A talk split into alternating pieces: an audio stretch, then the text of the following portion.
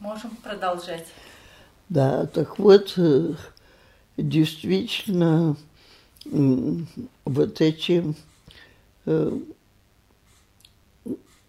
как-то возобновление моей, э, моих, моих честных отношений с Наташей Садомской как-то внесли очень новое в мою жизнь, потому что, во-первых, благодаря ей я нашла работу, пусть и идиотскую, в химическом журнале. Ну, раз мне надо было работать, так я нашла то, что мне надо. Я ходила на работу. А во-вторых, так как у меня очень было тесно дома, а у нее все-таки отдельная комната, то э, у меня до этого э, приглашения людей были довольно редким событием. Это было сложно. Хотя э, приноровились. Вот дети, у нас так, комната 18 метров. Значит, открывается дверь, ну, там соседи и все такое, поэтому прямо перед дверью стоял шкаф, чтобы, когда открывается дверь, не было видно, что делается во всей комнате. А дальше все было делалось тоже так. Надо же, чтобы в одной комнате все поместились, и хоть как-то какое-то privacy – Поэтому так. Комната делилась примерно две трети с окнами. Это здесь, значит, тахта, на которой днем сидели, а ночью спали. Обеденный стол, за которым днем обедали, вечером принимали гостей – а в перерывах э, за ним работать надо. И прямо за тахтой вот так комната перегораживалась тоже шкафами. Э, почему? Чтобы в оставшейся трети детские кровати – и вот, когда приглашали гостей, я очень хорошо помню, какой-то раз мы сидим за столом, значит, 9 часов, я смотрю на часы, 9 часов, ребята, спать. Они встают, не споря, они знают, что в 9 полагается спать, что бы ни было и идут за шкаф укладываться. Гости говорят, ну теперь надо, наверное, тихо говорить. Я говорю, почему? Нет. Если они будут, ну, если мы будем тихо говорить, чтобы они уснули, так нам вообще жить невозможно. Э, по-прежнему там звучит музыка. Здесь же стоит, кстати сказать, магнитофон в этой части комнаты. Потом соседки, ну, позже это было, когда писали на меня доносы, они писали, она не по-советски живет. У нее телевизора нет, а зато два магнитофона – что была чистая правда. Телевизор я не покупала, чтобы дети книжки читали, а они дуростью занимались. А магнитофоном было два, что можно было переписывать. Причем тогда магнитофоны были здоровенные, такие Днепр, знаете, ящики большие. Так вот у нас здесь стоял между тахтой и окно у стены стоял такой, ну, тумба, что ли, и к ней вплотную два, один к другому два магнитофона. А какую музыку вы слушали в то время? М? Какую музыку слушали в то время? А вот я скажу, у меня, к сожалению, э, не, не было привычки к э, такой, ну, к хорошей музыке, к настоящей. Э, Я немножко привыкла к ней в- во время, ну вот, во время в студенческое ходила в консерваторию, потому что читать было совершенно нечего. А м, старую уже классику уже прочла, а новое был такой всякий кавалер золотой звезды, что лучше не читать. Э, Но вот э, что было, например, приезжал Монтан в Москву. Это было событие. Э, Приезжал Монтан, значит, я тогда решила обязательно попасть на его концерт. Поехала покупать билеты заранее. Выяснилось, что жуткая очередь. И, короче говоря, э, стояли, надо было там ночью стоять. Да, это было зимой, грелись около костров, развели костры в переулке, грелись около костров, стояли э, и э, получали не билеты, а э, талончики на получение билетов. Потом можно было прийти и купить. В зале Чайковского он выступал.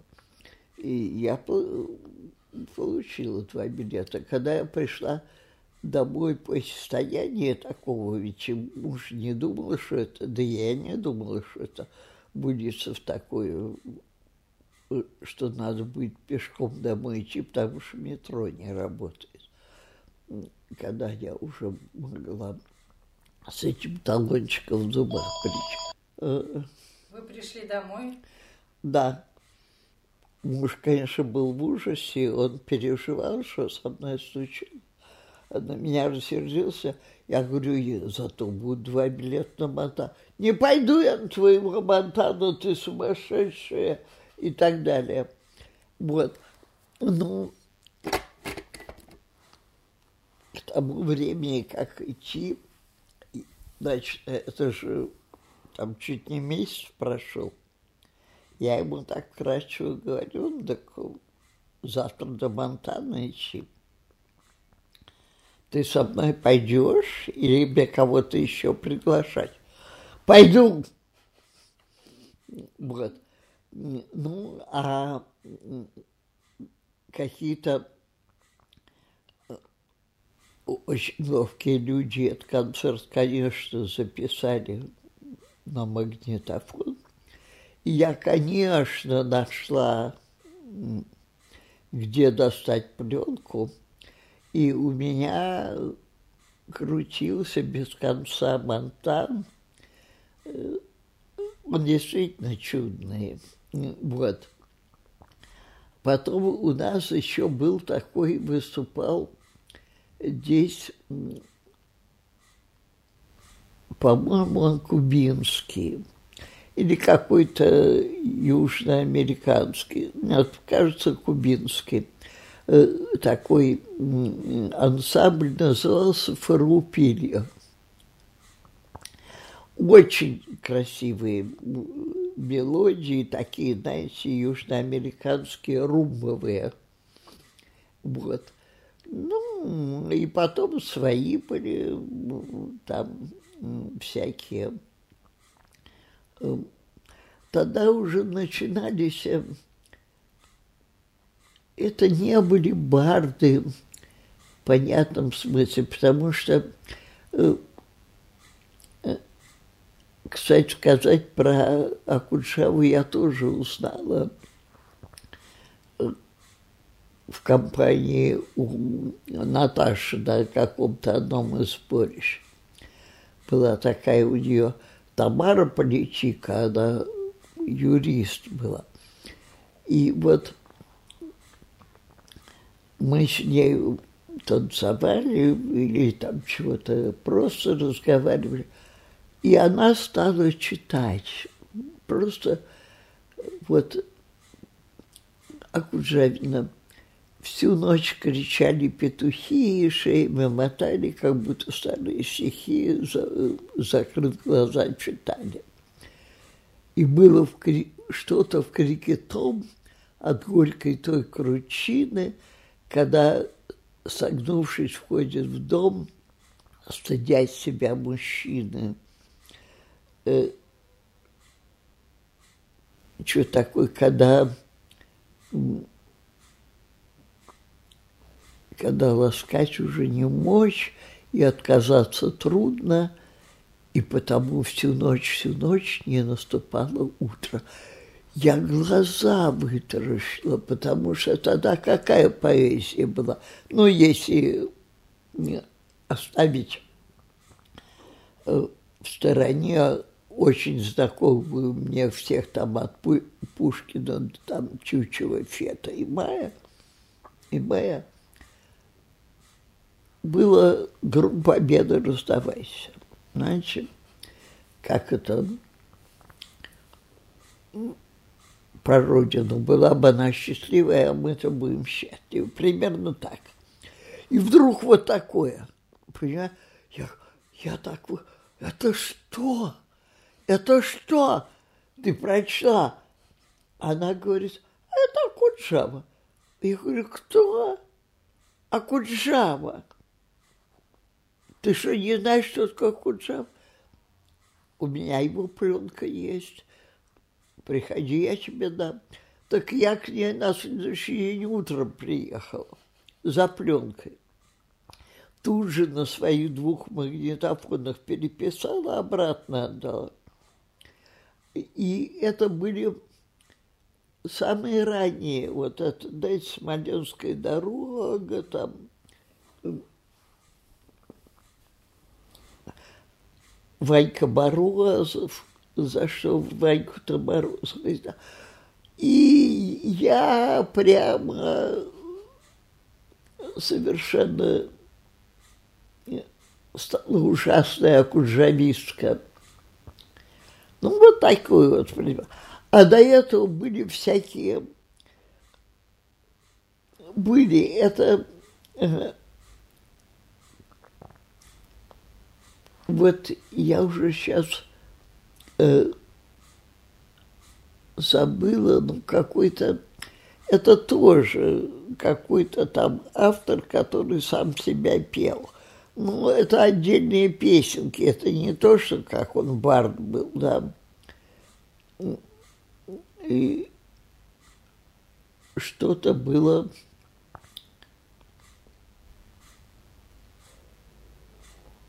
Что-то про царя Николая II, что такое шутливое. Э, не помню. Вот всякую... Я... А потом э, я познакомилась с таким Сашей Абрамовым, э, хороший поэт. Ну, его, конечно, нигде не публиковали. Он так писал. И он меня познакомил, он ко мне привел. Какого-то, я не помню его ни фамилии, ни одного его стиха не помню.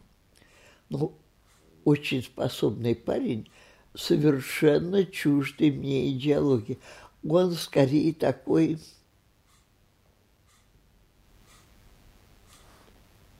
ну, он, конечно, не про Гитлера и не про свастику, но было в нем что-то фашистское, но очень способный, очень хорошие стихи. Такие, знаете, ну, такой, как бы вот я сильный. Вот отсюда шло вот так вот. Вот.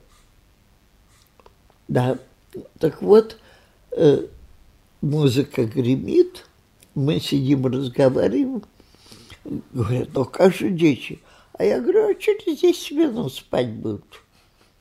Они через 10 минут специально заглядывают мои гости за шкаф. Спят. Они привыкли.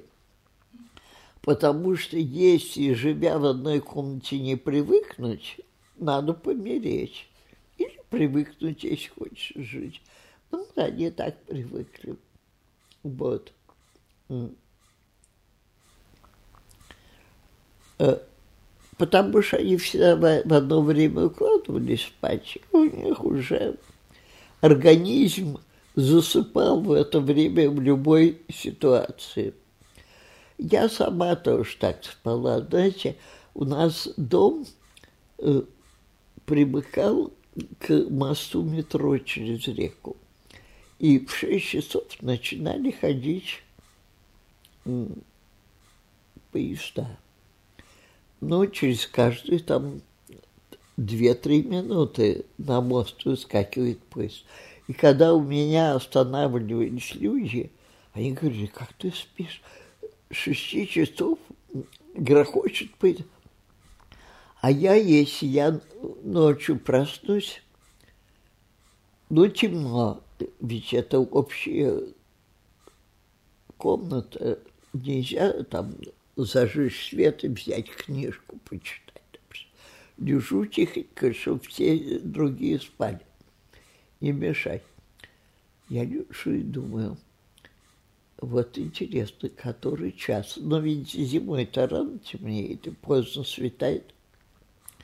Думаю, надо послушать, идут поезда или нет. Есть шесть часов. Мне надо специально прислушиваться, иначе я не обращаю внимания, не слышу, понимаете? Вот так жили. Вот. Но это я так, отступление, э, как дома. А вы меня спрашивали, чего там первый пункт?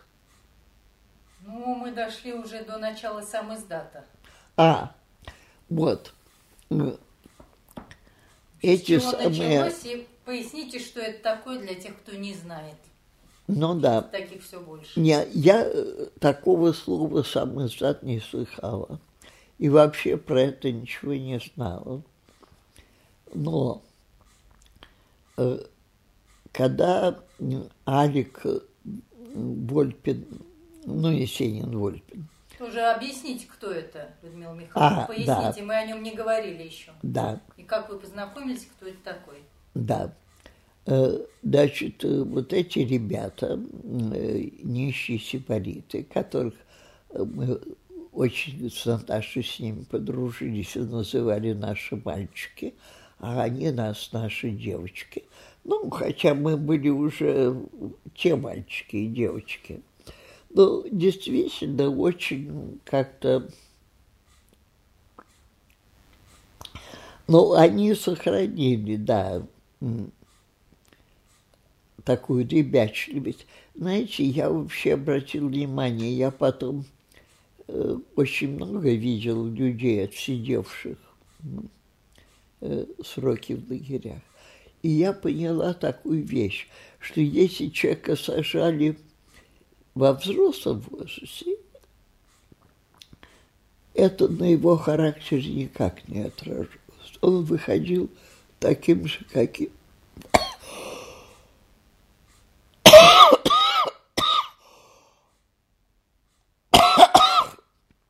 каким ну, попадал в лагерь. А если молодом, то взросление человека, его адаптация к обществу задерживалась ровно на тот срок, который он сидел в лагерях. Вот. И они все были очень такие мальчишные. Вот. И э, так как мы очень подружились, что Коля Вильямс привел, когда Алик Вольпин вышел из э, очередной раз из психиатрической больницы, куда его без совали, он его привел ко мне знакомиться. Сами они знали э, Александра, он Александр Сергеевич Есенин-Вольпин, э, значит, сын Есенина, от последнего его официального брака, потому что переводчица Вольпина была э, его последней женой, ну, очень недолгой, но, тем не менее, родился вот, значит, Э, сын Александра, и он был Александр Сергеевич Есенин-Вольпин. Э, и он был очень странный такой. Да, ребята его знали потому, что когда они учились на первом курсе, вот до того, как их посадили, то Есенин Вольпин учился там до третьего или до четвертого, был старше их. Но Кулик Кулика видит издалека, они уже с ним познакомились и дружили. И он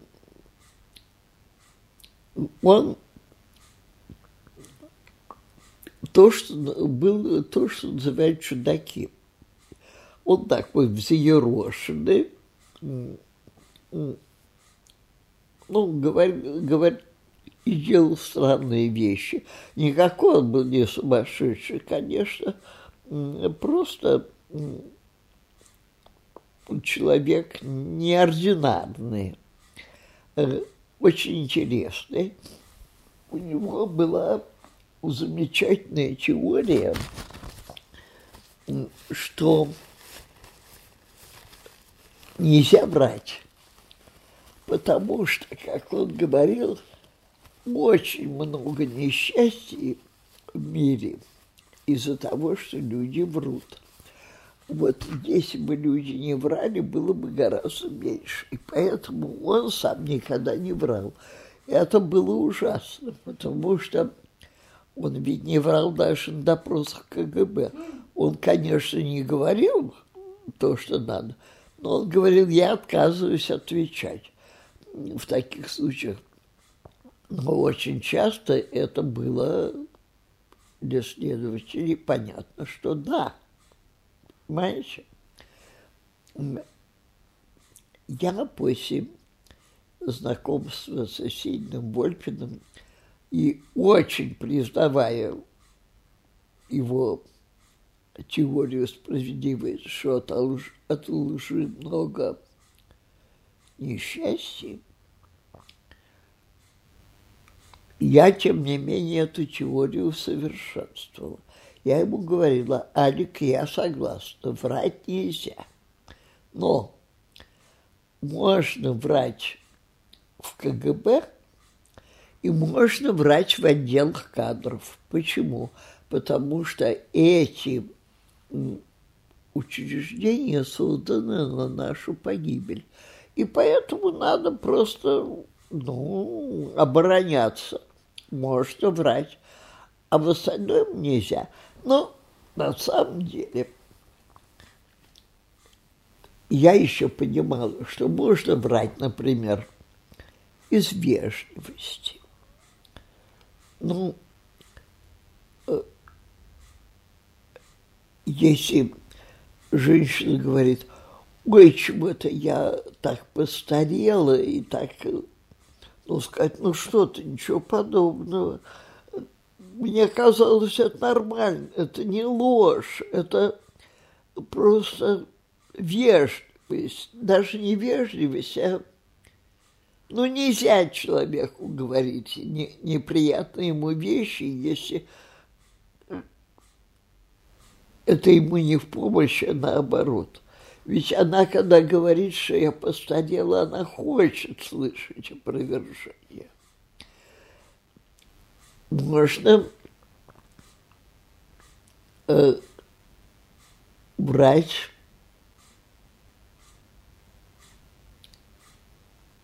ну, да, ну, таких вот случаях, когда это не принципиально. А в серьезных случаях, да, врать нельзя. И в этом отношении я, э, ну и до этого как-то э, старалась не врать, а тут еще и была какая-то под это подвидная теоретическая база. Э, и да, я считаю, что врать там, где это имеет, ну, в каком-то смысле важно, нельзя. Даже если это вранье тебе в высшей степени неудобно или невыгодно. То есть правду сказать неудобно или невыгодно. А так уж совсем, ну, Алик твердо придерживался. Вообще нигде и ни в каких случаях.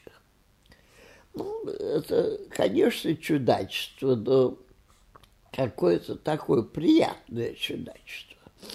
Вот.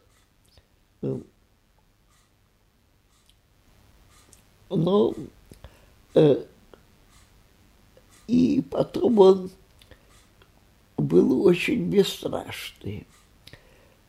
Он, например, взял и послал за границу свой какой-то философский трактат, поскольку его здесь нельзя было опубликовать. Ну, это был очень неординарный поступок. Это еще до Пастернака с доктором Бушевага. Вот. А потом вот из его... Э, да, он в математике, он на, математике, на, на мехмате был. Э, вот они там мы с ним познакомились, он на мехмате тоже был на третьем курсе но э, он э, занимался математической логикой. Это вообще такая дисциплина, в которой понимают три человека на всем земном шаре. Один из них Эйфейн Вольпин. Э, например, э, на этом ну, комсомольском собрании факультетском. Значит, какой-то там э, чин э, выступает и говорит, что вот, значит, это э, тайное там какое-то, ну, как всегда, там какое-то персональное дело – они делали это тайно. Вольпин выступает с вопросом, из чего вы взяли, что они делали тайно? Он говорит, я, например, не знал о том, что они это делали. Э, значит, это... Но я вот до сих пор, говорит, например, до сегодняшнего дня не знал, что вы существуете. Может, тогда вы тайно существовали? Понимаете? С точки зрения логика очень убедительно. Вот. Ну, такой вот. И вот э, надо сказать, что до того, как его ко мне привели, ребята очень много и очень с восторгом о нем рассказывали. Э, они его навещали в его сумасшедшем доме, ему писали письма и вообще с ним дружили. И поэтому, когда он вышел, он, значит, дал себя привести ко мне. Ну, э, одна из странностей таких Алька Вольпина была э, ну,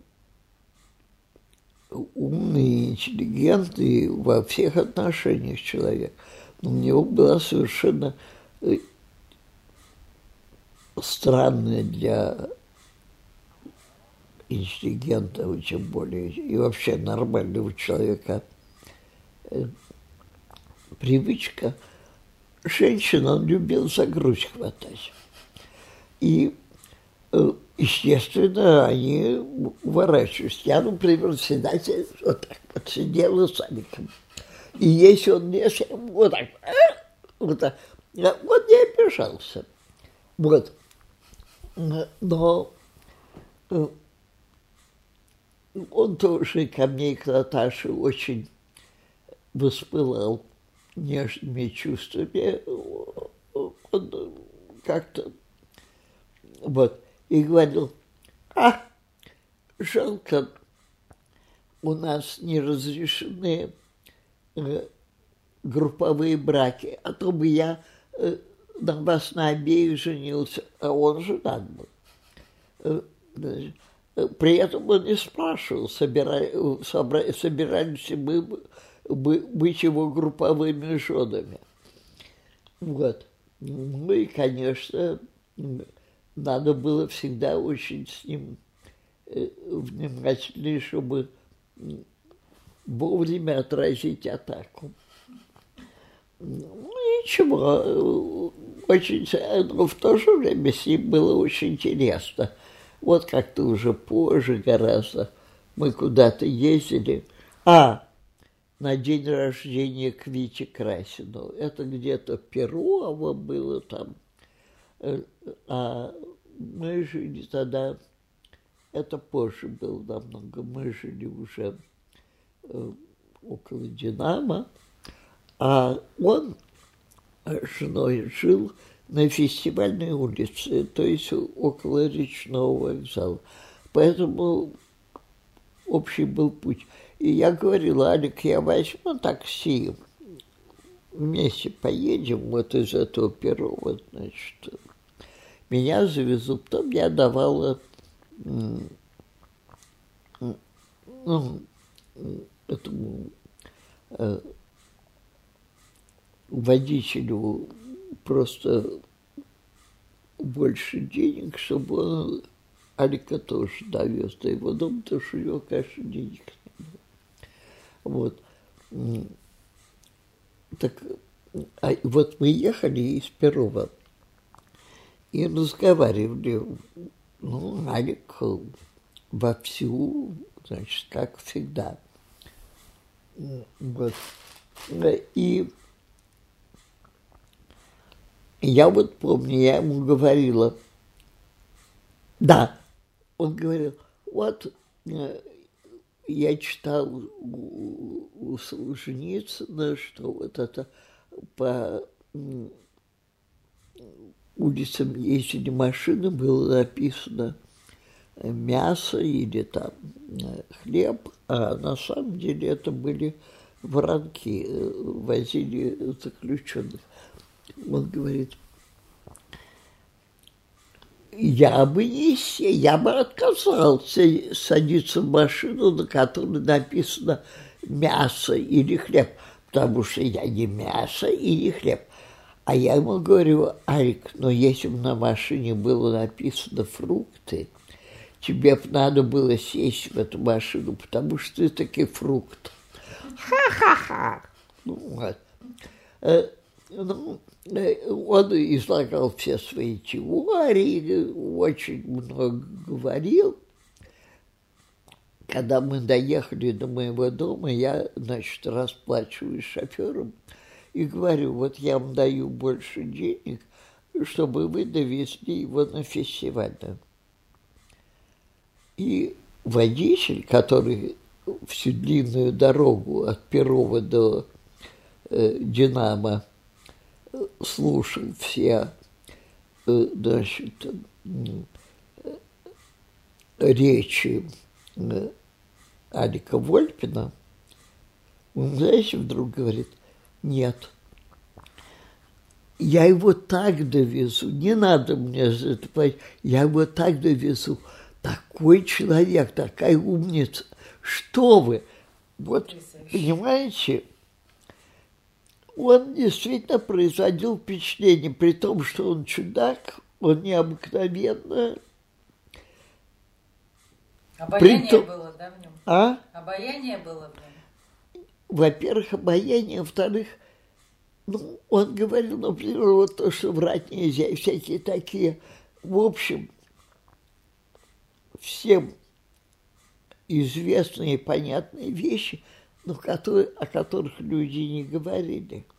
А он говорил, и говорил так убедительно и как само собой разумеющимся. И это на людей производило впечатление, на самых разных. Вот я вам говорю, шофер прямо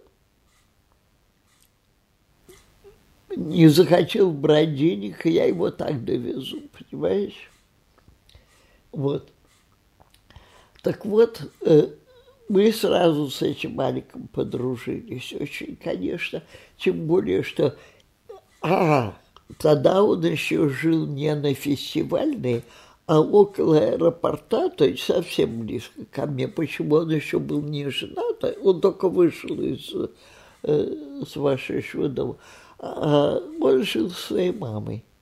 А у него у нее была двухкомнатная квартира может, даже в писательском доме. Вы знаете, там район такой, там они все живут. Она переводчица была такая, э, довольно известная. То есть не довольно, а просто известная. Вот. И Алик у нее поселился. И довольно вскоре ну, после того, как он вышел из э, больницы, и мы с ним познакомились, был его день рождения. И он его отмечал у своей мамы. Это 12 мая.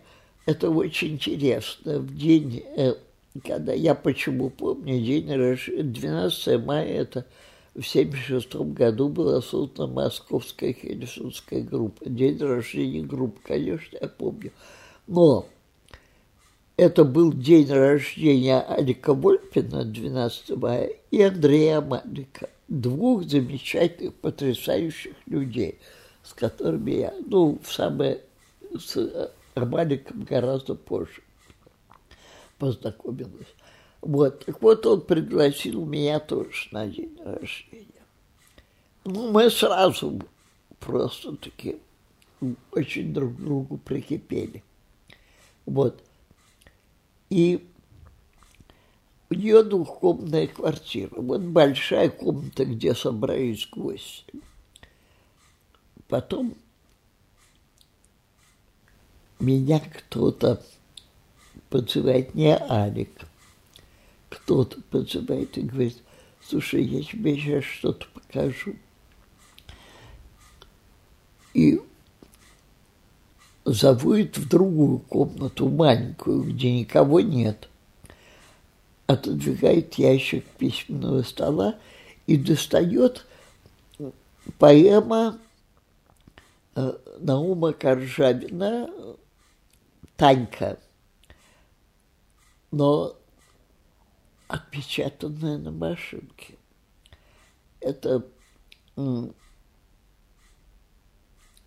поэма, которая не могла появиться э, в печати э, в то время э, при строжайшей цензуре.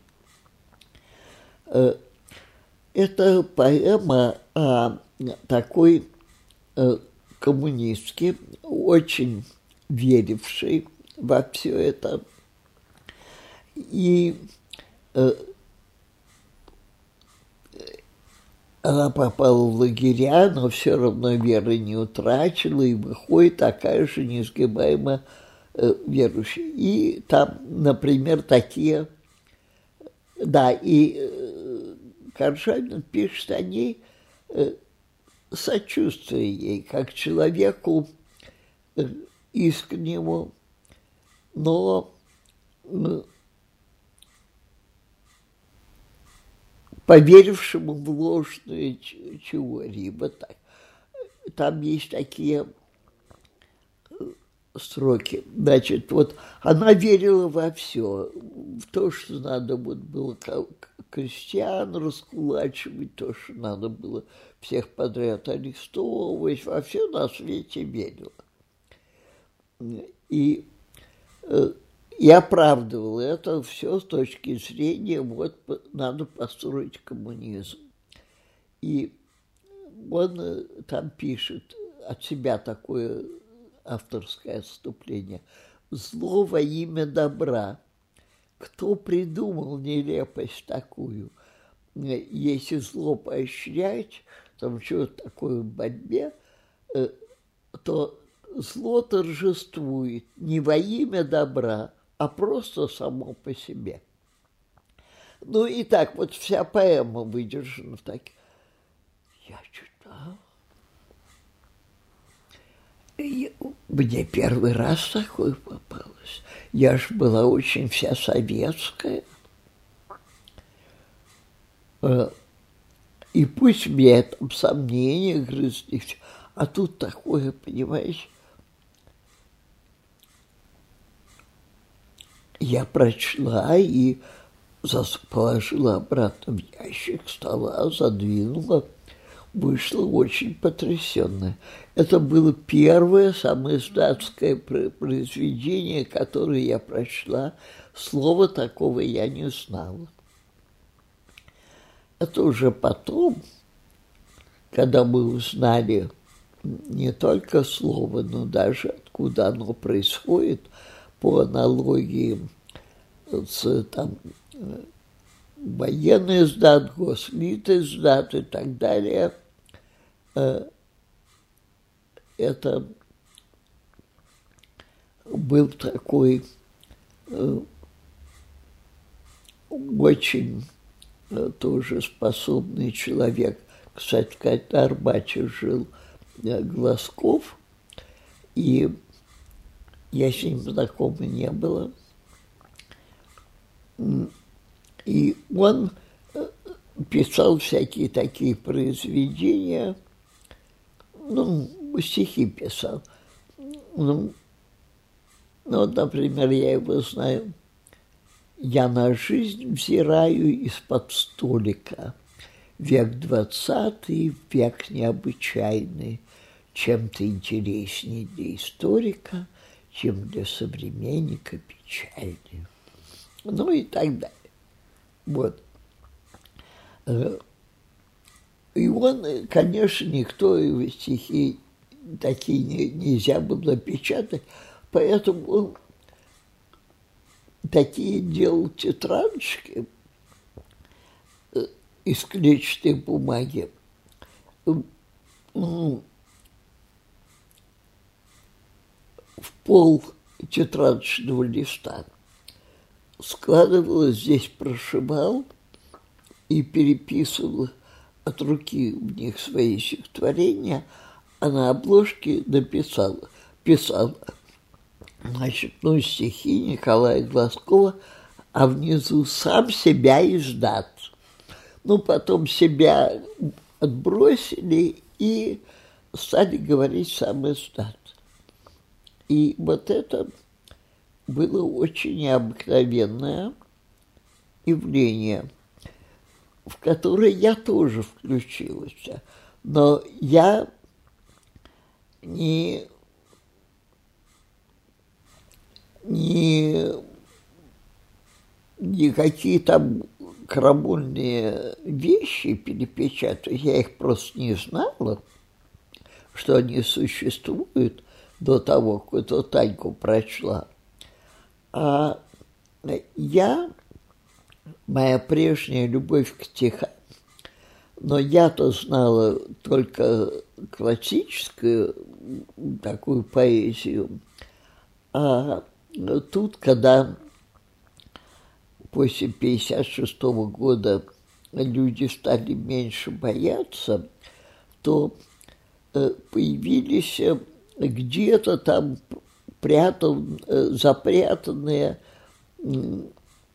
издания дореволюционные или э, до там 20-е, начало 30-х годов, когда еще более-менее было свободно от цензуры, появились сборники э, Гумилева, э,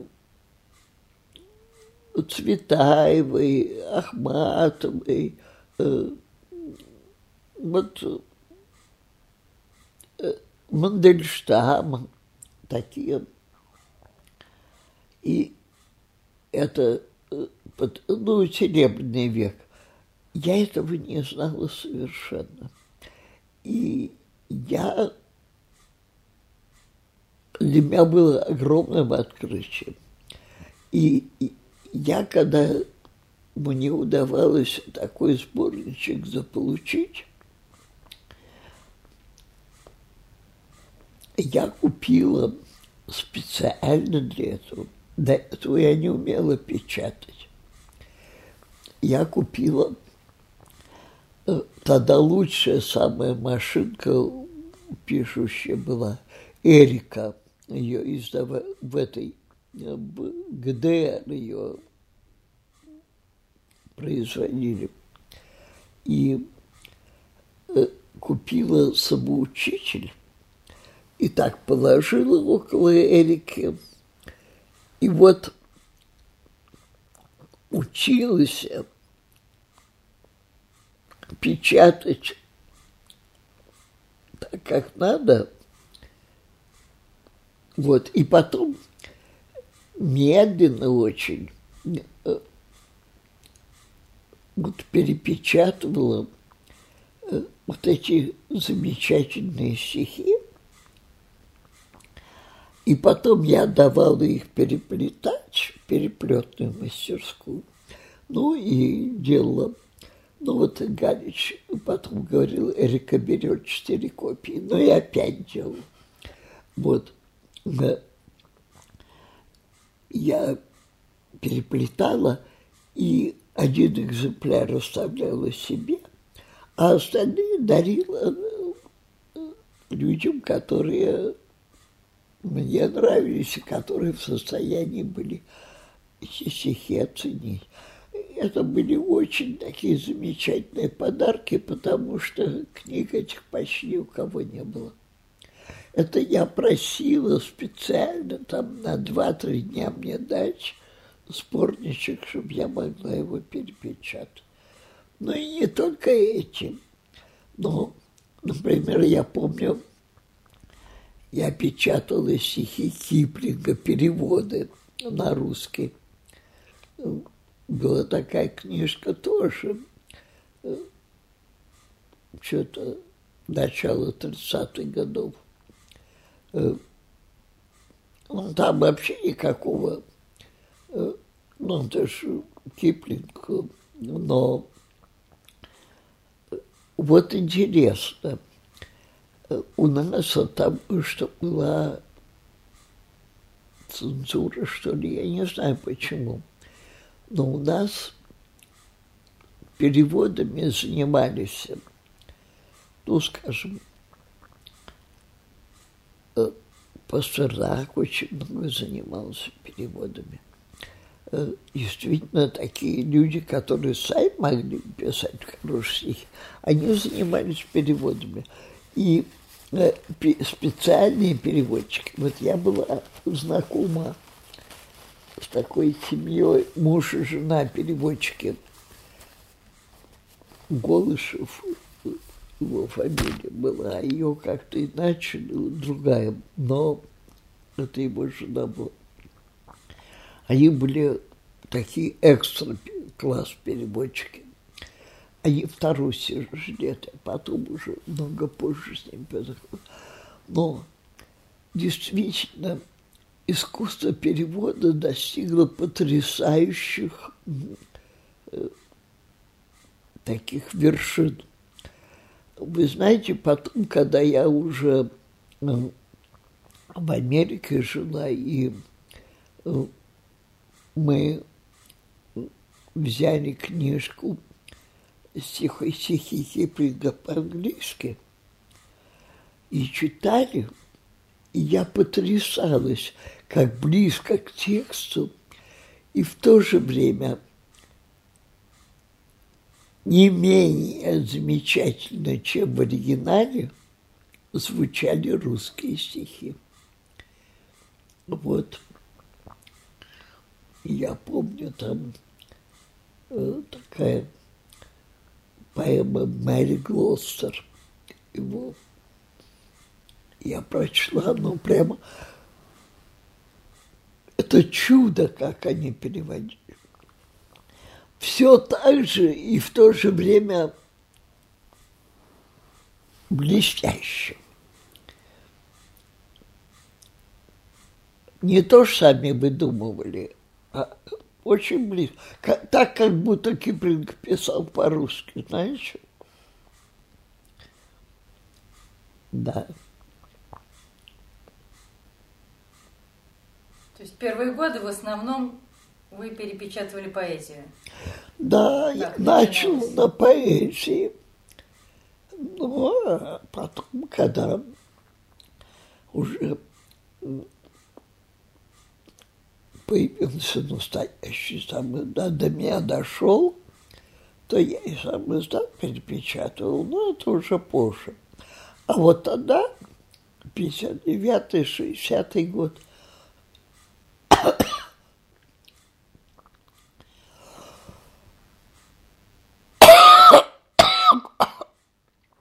– Шестьдесят первый поэзия печатал.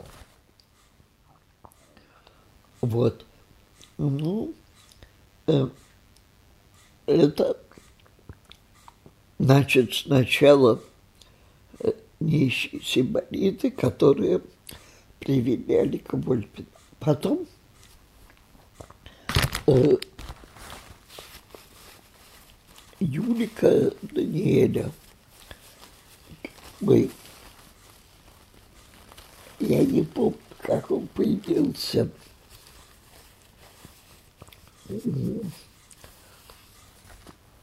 Наташи, но это отдельно от ребят было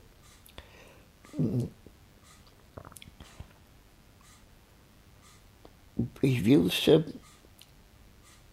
да, ну потом, первый появился из этих, ну, из нищих сепаратистов, первый э, Славка Грабарь появился. Ну, а потом своих по привычке.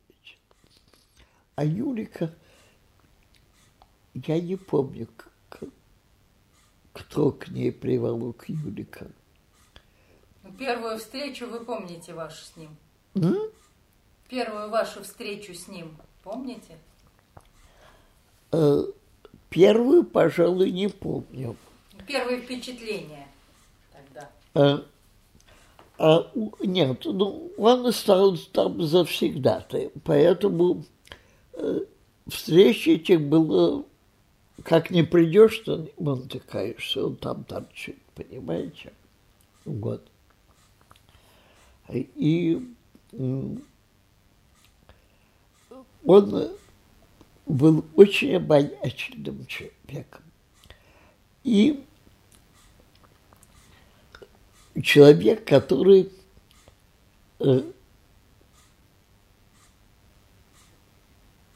ну, я ему как-то сказала, Юлька, да ты бабник. Он говорит, нет. Очень серьезно сказал, нет я не бабник, я жизнелюб, э, э, женолюб. И это правда. Потому что бабник в этом есть что-то такое, знаете, э, низкое. А у него было романтическое отношение к женщинам. Вот он так рассказывал, такая красивая, такая красивая женщина. Начинает рассказывать потом смотришь, простите меня, ни коши, ни рожи. Я несколько раз так выслушивала романтические его восторги. Потом смотрела, ничего подобного. Я ему говорила, Юлик, ты вообще хоть один раз в жизни видел некрасивую женщину? Он очень серьезно так. Нет, ну некрасивые, нет. А я говорю, ну бывают некрасивые.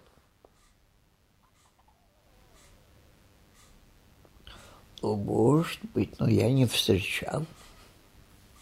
А? Для него каждая женщина искренне совершенно была красивая. Как ему это удавалось, я не знаю. Но как не, не, не отвечать симпатии такому человеку, который смотрит на тебя с восторгом и видит того, чего ты сама и вообще никто не видит. Понимаете? Э, потом, например, он сам рассказал, но это очень характерно для него. Вот у его жены Лары Багарас был день рождения. Ему надо было купить ей подарок. А денег, конечно, как всегда, не было. Денег было мало. Он пошел в этот ну, универмаг Москва, они жили на Ленинском. Э, посмотреть. Вдруг видит, ура, продаются перчатки. На это у него были деньги он решил купить, ну там, значит, конечно, э, все лезут прилавку, все отталкивают друг друга, все э, накидываются на продавщицу, она совершенно обалдела, уже стоит, и все к ней, значит, лезут. И Юрий, который тоже стоит около прилавка, и да, вот этот толпе и видит эту обалдевшую продавщицу, и в конце концов так говорит, хватит, что вы к женщине пристаете? Нас много, а она одна. Продавщица посмотрела и сказала, какие вам нужны перчатки. Вы понимаете? Это очень... Причем он это сделал не потому, что он хотел, чтобы она на него обратила внимание, а потому что такая красавица, мы на нее, понимаете, поэтому он ее защищал, и она это поняла. Понимаете, вот такой вот он, такой удивительный был человек в этом отношении и очень веселый. Ему всегда все смешно было. Он, ведь он прошел всю войну. У него в плече был какой-то осколок, который мешал ему жить после ранения, так и не вынутый. В кости застрял. Он никогда ведь мужчины все любят рассказывать, как они были. Он никогда о войне не рассказывал. Когда ему сказал Юлик, говорю, ты никогда не рассказывал, как будто не был на войне. Он говорит, а что рассказывать, что там хорошего? Понимаете, так вот, он не хотел об этом вспоминать потому что война ему не нравилась. И какие там подвиги, чего такое, ему это все было на лампочке. Ему не нравилась война.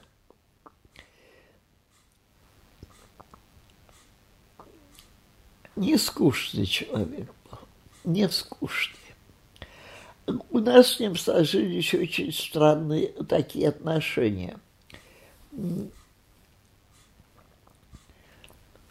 так как мы там всегда, компания там всегда, он, а я, я ведь работала дома, поэтому я всегда дома сидела.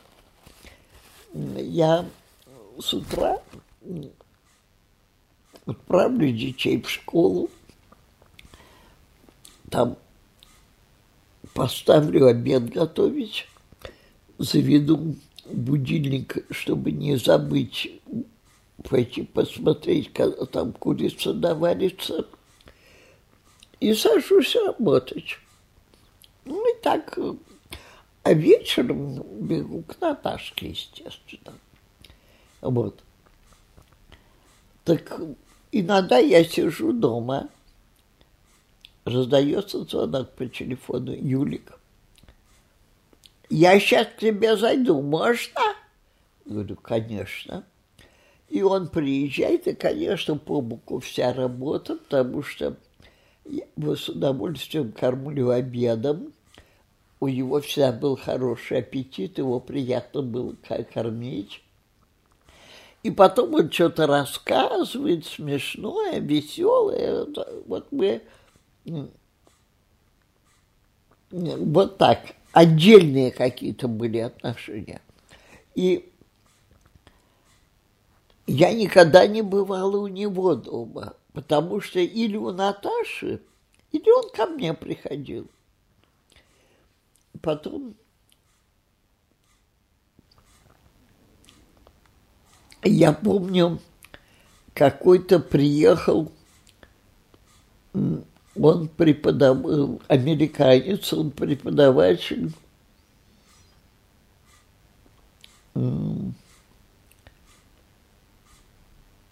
Энарбор, это под, под Чикаго, Энарборский университет. Не помню, как его звали, а фамилия была Браун, легко запомнить. Вот. И Юлик позвонил. Слушай, э, может, я к тебе с одним знакомым приду? Можно. Пришел, он нарочно не хотел по телефону, потому что как-то американцы. Но он знал, что ко мне можно, хотя вообще тогда советские люди предпочитали домой э, иностранцев не приглашать. Но я, конечно, не боялась. То есть не то, что не боялась, а ну почему нет. Вот. И вот я очень хорошо запомнил, как мы э, я тоже кормила, значит, посадила их э, обедать, и он очень так, как, как оладушки, оладушки. Он говорил по-русски, но такие слова, как оладушки, он, конечно, не знал. Вот. Ну и э, а потом я помню, он говорил, да, он преподавал, он хорошо говорил по-русски, он преподавал в Нарборском университете, он преподавал э, русский язык и литературу. И он говорил, вот я читаю вашу литературную газету, ну, естественно, тогда она была очень приличная. Мы все ее читали, все выписывали. Вот. И там чего-то так яростно между собой спорят. Физики и лирики, а про что это? Я, говорит, не понимаю. Ну, мы ему стараюсь как-то объяснить. И действительно, это трудно понять. А и... как вы объясняли? Ну, я уже не помню, как объясняли, но объясняли, естественно, что есть люди, которые говорят, вот э, ваши там всякие э, вздохи на скамейке и там прогулки полудня, какая от них польза. Такой утилитаризм. Это имеется в виду под физиками. А лирики – это те, кто э, говорят, что вздохи на э, скамейке и прогулки по луне, при луне – это не расценивается в категориях пользы. Это, э, это не про брюхо, это про душу. Ну, вот как-то так объясняли. Не помню. Но помню, что мы пообедали, а потом вышли, ходили долго, разговаривали, было очень интересно. Ну, вот э,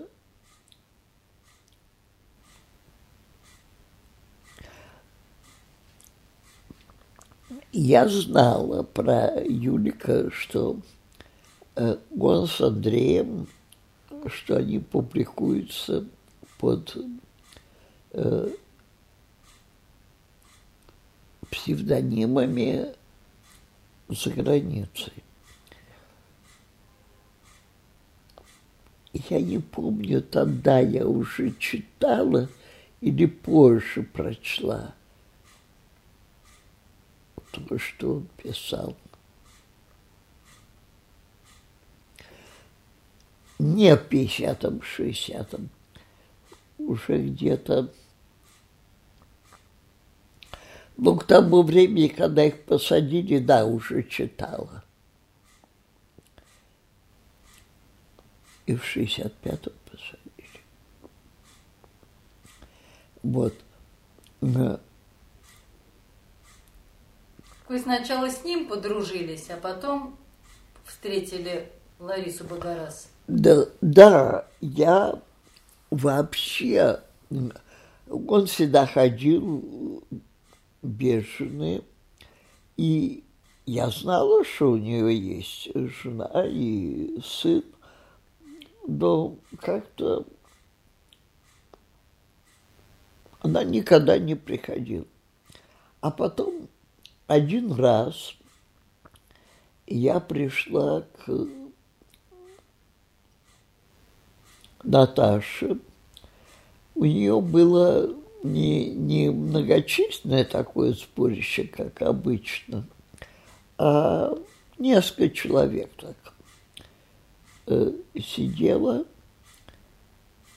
и знакомые мне люди, которые у него бывали, там Юра Левин с женой, э, а э, еще какая-то женщина. Э, – такая довольно небрежно одетая, кое-как причесанная, и она сидела отдельно от всех около книжной полки. И взяла с книжной полки э, книжку по хиромантии – и ее читала. И время от времени говорила, ой, как интересно, смотрите, что он пишет там, что такое. И меня сразу поразил голос. Такой грудной, низкий, знаете, контральто, такой цыганский романсы петь. Оказалось, что у нее абсолютно нету слуха. Но голос такой, как будто она очень красиво поет. Ну, очень красивый, грудной такой голос. И я обратила внимание на голос, и на... как-то она меня, я даже не знаю, она меня сразу поразила. Вот я сидела, э, там чего-то говорили, и все, я все время за ней наблюдал, чего она делает. И а, потом мне э, Наташа сказала, это жена Юрика Даниэля. И я когда в следующий раз Юлика увидела, по-моему, он ко мне как раз пришел. Не, не у Наташи я его увидела, себя. И я ему говорю, слушай, я познакомилась с твоей женой, у тебя такая потрясающая жена, совсем не такая, как я думала. Я думала, у тебя жена Фифа. И он так с гордостью сказал, нет, моя жена совсем не Фифа.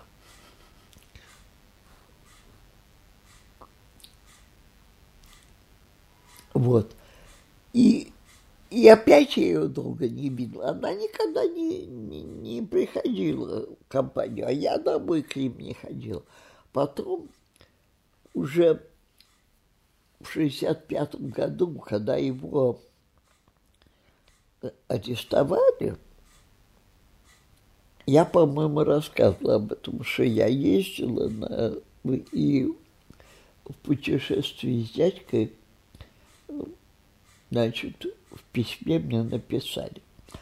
А мои девочки, значит, мои подруги, э, Наташа и Атка Никольская, э, они, когда его арестовали, мы ведь думали, черт его знает, может, начнут по всем, во все ко всем знакомым ходить. Меня нету. А у меня мама, пока я уехала, мама перебралась, жила, но с ребятами. Они примчались туда, мы там около Динамо жили в это время. Они примчались туда, они знали, где у меня лежит самый сдат они решили вытащить из дома самый стаж, чтобы если ко мне придут, не было. И одна заморачивала голову маме, э, там ее вытащила таким образом на кухню, а другая быстренько, э, значит, сам издат покидала в сумку, которую они с собой принесли предусмотрительно. Иначе вынесли, но никому из нас не приходить. А мама не знала, чем вы занимаетесь в то время? Чего? Мама не знала про сам издат? Упаси Бог. У меня мама вся из себя партийная, она никакая не Танька, которая во все верила – но она очень вся правильная, и потом зачем ты? Она, когда она знала, что ко мне Юлик Даниэль ходит, и приходил. И я говорила, а фамилия такая, понимаешь, это типа во мне Иванов Смирнов.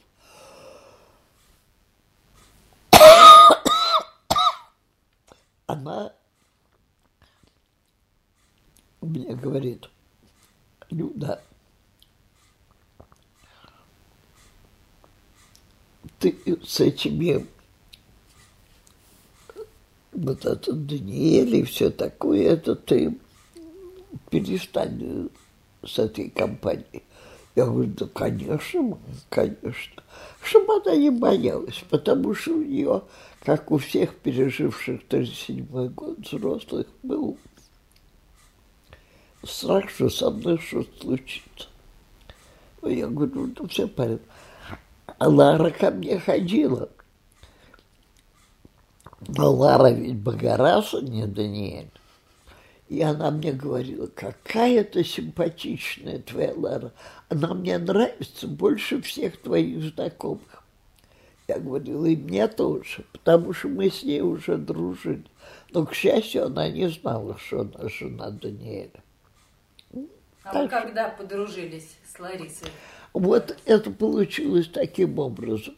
Когда э, вот уже я вернулась из этого путешествия и очередной раз примчалась к Наташи, у нее сидела Лариса, и она рассказывала, что там она ездила на свидание к э, Юлику. Нет, это уже, нет, это еще не, не-не, это уже позже было. Он уже в лагере был. И она говорила, что ему надо, а, минуточку, еще там.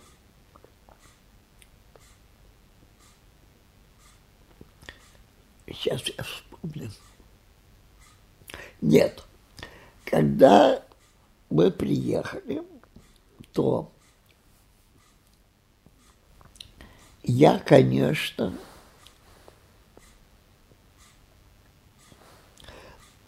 конечно, э, побежала к ней. То я у них никогда дома не было. Я была один единственный раз у них дома на Новый год, э, потому что э, Юлик попросил, он дома их компанию встречал, он попросил привезти магнитофон. Ну, я взяла такси, все такси. Это не сам Новый год был, а там предварительно предновогоднее гуляние. Вот. И я смотрела на эту компанию, собравшуюся. Я про них все знала. Это Юликова компания – ну, он же мне рассказывал. Я вот, а вот это Андрей, это его жена, там, ну, всех. Но мне не нравилась эта компания. У них очень такие свободные были отношения. У них как-то то с тем роман, то с этим роман. А я сама была какая-то, ну, я очень поздно развивалась, ну, и как-то это было очень смешно, но Юлик очень обожал. Э, очень смешно ему было, что я женщина 30 лет, даже больше, я не любила, не понимала и очень так, ну, неловко себя чувствовала, когда рассказывали неприличные анекдоты. Э, потому что я как-то не, не улавливала смешное, а я улавливала неприличное. И ужасное. И Юлька, Юлька это очень смешила, и он при мне обожал рассказывать неприличные анекдоты. Я каждый раз ну, там,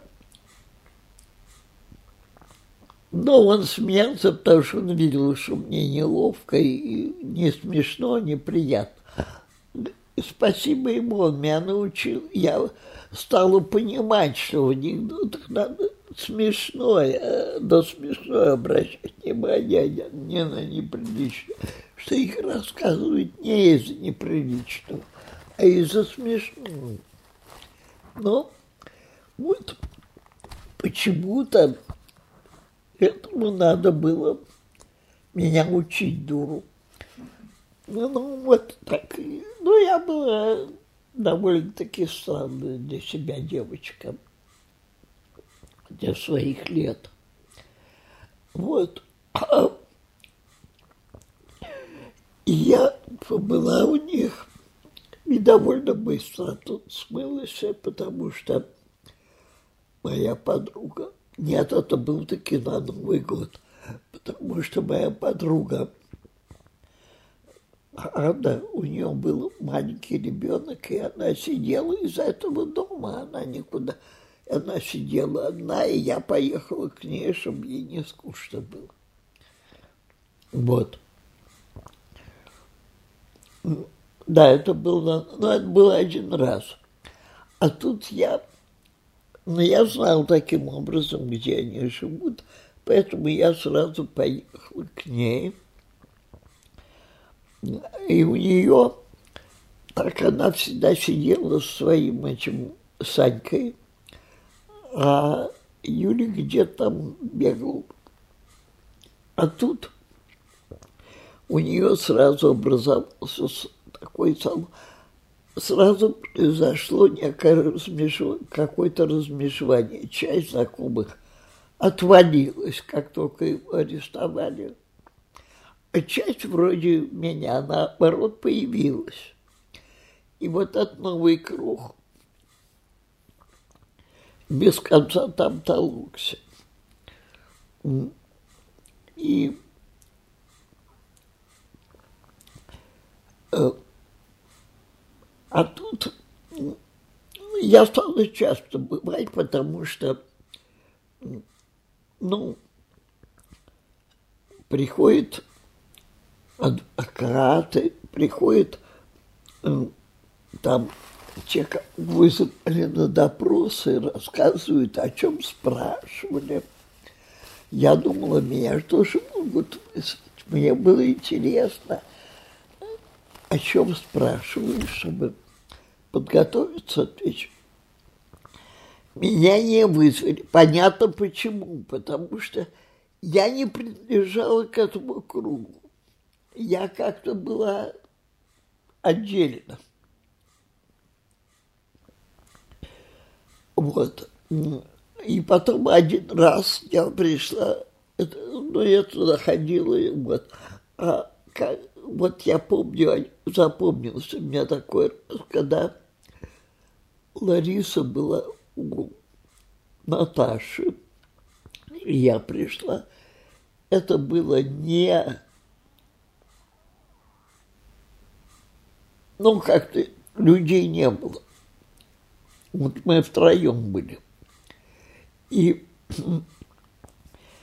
она стала говорить, что вот она собирается ехать в лагерь, что с ней ездили раньше.